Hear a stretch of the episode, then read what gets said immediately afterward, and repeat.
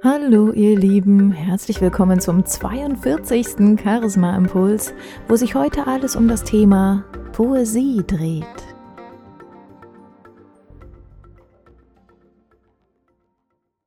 Rainer Maria Rilke Der Panther Sein Blick ist vom Vorübergehen der Stäbe so müd geworden, dass er nichts mehr hält.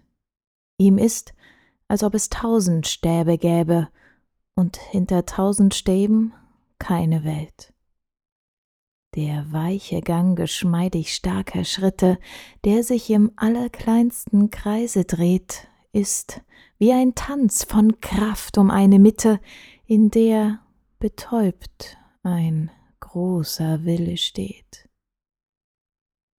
Nur manchmal schiebt der Vorhang der Pupille sich lautlos auf. Dann geht ein Bild hinein, geht durch der Glieder angespannte Stille und hört im Herzen auf zu sein. Dieses Gedicht habe ich während meiner Prüfungszeit in der Sprechwissenschaft Phonetik gerne rezitiert und vorgetragen. Es ist ein Gedicht, wo man viel Energie, viel Kraft, viel Variation hineinstecken kann. Und gestern am 21. März war nun der Tag der Poesie. Und gleichzeitig ist auch Frühlingsanfang. Und das Schöne ist, dass man in Gedichten so wunderbare Bilder mit Worten und Gestaltungen erschaffen kann, wie es in der normalen Alltagssprache nur selten möglich ist.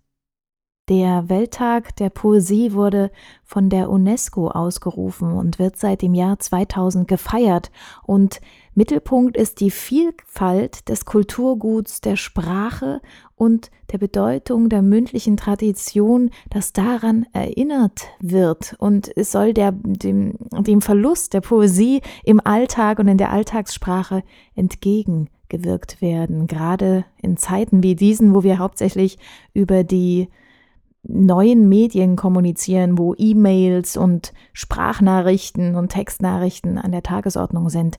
Gerade da geht die Poesie ein wenig verloren. Aber ich persönlich schreibe sehr gerne Gedichte und ich lese und rezitiere auch sehr gerne Gedichte. Und immer wieder begegnen mir Menschen in meinem Leben, die diese Leidenschaft mit mir teilen. Und ich habe auch während meines Studiums sehr viele Gedichte lesen dürfen, habe sehr viele wunderbare Menschentexte, Menschentexte lesen dürfen, die mein Herz sehr berührt haben. Und Gedichte sind ja nun eine ganz besondere Art und Weise. Sie sind in Strophen unterteilt, sie unterliegen einem gewissen Rhythmus, gewissen Reimen und somit heben sie sich ganz deutlich von der Alltagssprache und von normalen Geschichten und Romanen ab. Und wenn man sich das Wort Poesie mal vornimmt, das ist ein griechisches Wort ursprünglich gewesen und bedeutet so viel wie Erschaffung. Heutzutage sagt man auch oft, Poesie ist Dichtung und ist sozusagen eine Kunstart, die sich mit Fantasie und Ausdrucksmöglichkeiten der Sprache auseinandersetzt, die dann bei dem Zuhörer zu bestimmten Themen Bilder im Kopf erschaffen können.